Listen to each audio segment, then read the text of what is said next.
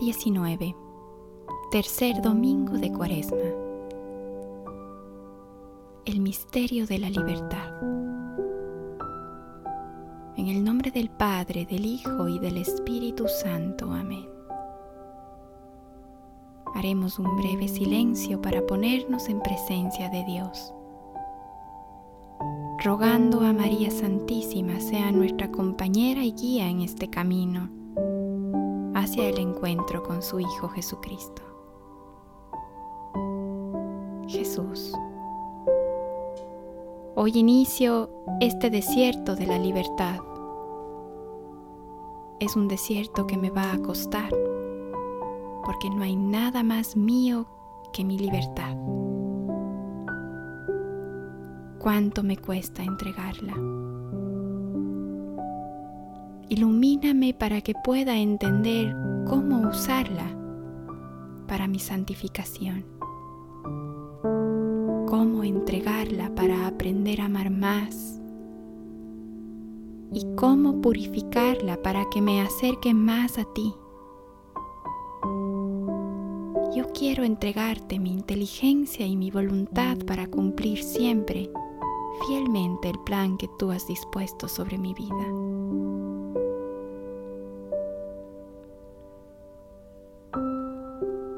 Esto dice el Señor. Mira, hoy pongo delante de ti la vida y el bien o la muerte y el mal. Si cumples lo que yo te mando hoy, amando al Señor tu Dios, siguiendo sus caminos, cumpliendo sus preceptos, mandatos y decretos, vivirás y te multiplicarás. El Señor tu Dios te bendecirá en la tierra donde vas a entrar para poseerla. Deuteronomio 30 del 15 al 16. El cielo es nuestro. Lo único que hace falta es que lo anhelemos y que pongamos de nuestra parte para conseguirlo. Hemos surgido del corazón de Dios, hemos sido creados para amarle y ser amados por Él. Desde el inicio de la historia de la humanidad, el Señor se ha asegurado que las criaturas que Él tanto tengamos la posibilidad de regresar hacia Él cuando nuestra libertad nos conduce por caminos que nos apartan de su corazón.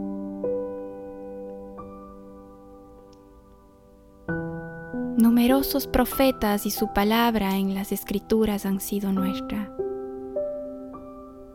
Han sido una guía la máxima garantía de nuestra redención ha sido la sangre derramada por Jesús y su gloriosa resurrección. La ley de Dios no es otra que el amor, amarle a Él y amar al prójimo. Esa ley está grabada en lo más profundo de nuestro corazón y al ser templos del Espíritu Santo, no podemos ser indiferentes a ella. Su voz resuena en nuestra conciencia, lo que nos permite distinguir entre el bien y el mal.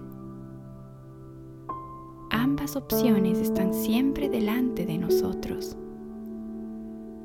y somos libres de elegir entre ellas. La herida que ha dejado el pecado original en nuestra alma ciertamente nos inclina al mal. De modo que hay una primera elección, una más importante, que viene antes de todas las demás. Elegir que sea Dios quien actúe en nosotros reconocer nuestra limitación y miseria, acogiéndonos a su omnipotencia y bondad.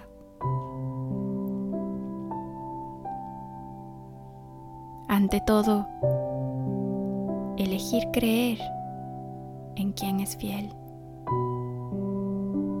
Escoger confiar en el amor que todo lo puede.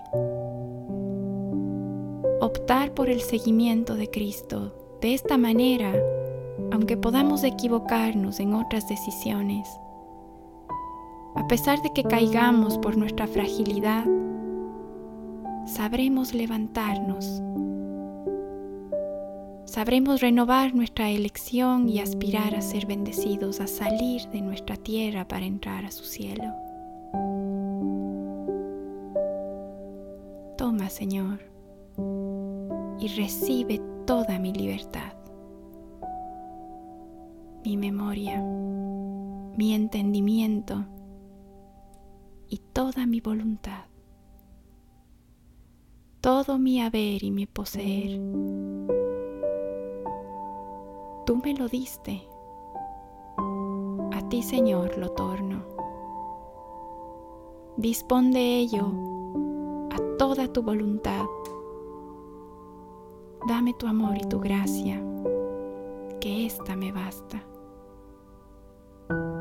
San Ignacio de Loyola. Propósito para este domingo rezaremos pausadamente esta oración de San Ignacio.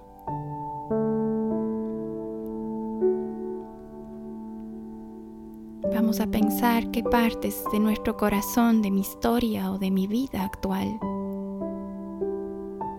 tengo que ya entregar a Dios por amor.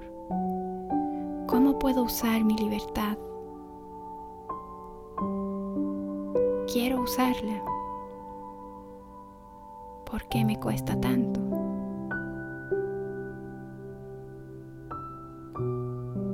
Repitamos la oración de San Ignacio de Loyola una vez más. Toma Señor y recibe toda mi libertad, mi memoria, mi entendimiento y toda mi voluntad, todo mi haber y mi poseer. Tú me lo diste a ti, Señor, lo torno. Dispón de ello a toda tu voluntad. Dame tu amor y tu gracia, que ésta me basta. Que así sea.